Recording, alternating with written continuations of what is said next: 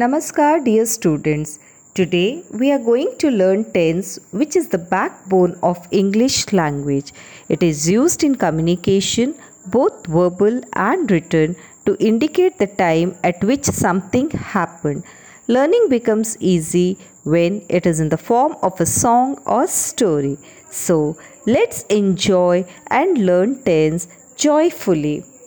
To the first form of the verb add s or es. It forms present indefinite tense. Example A boy goes to market. Boys go to market. Add is or am or are plus ing to the first form of the verb. It forms present continuous tense. Example A boy is going to market. Boys are going to market add has or have to the third form of the verb. It forms present perfect tense. Example a boy has gone to market. Boys have gone to market. Add has or have plus been plus ing to the first form of the verb. It forms present perfect continuous tense. Example a boy has been going to market. Boys have been going to market to form past indefinite tense add second form of the verb. Example A boy went to market. Boys went to market.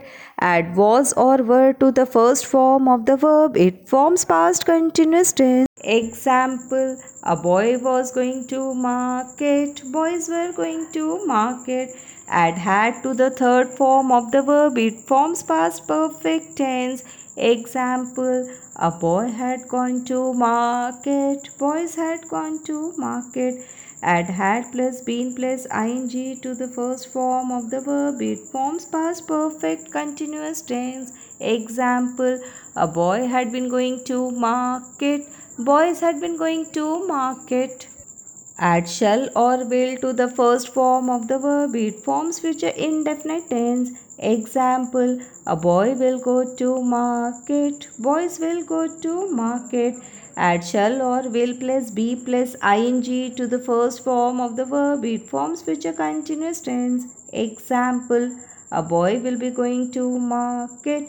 Boys will be going to market. Add will plus have to the third form of the verb. It forms future perfect tense. Example A boy will have gone to market. Boys will have gone to market.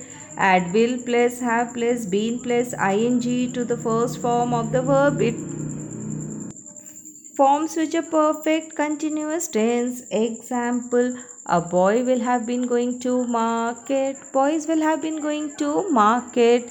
I request all the students to practice this song uh, tense wise first present tense then past tense and then future tense and then collectively the whole song. In this way you will learn it very thoroughly. Thank you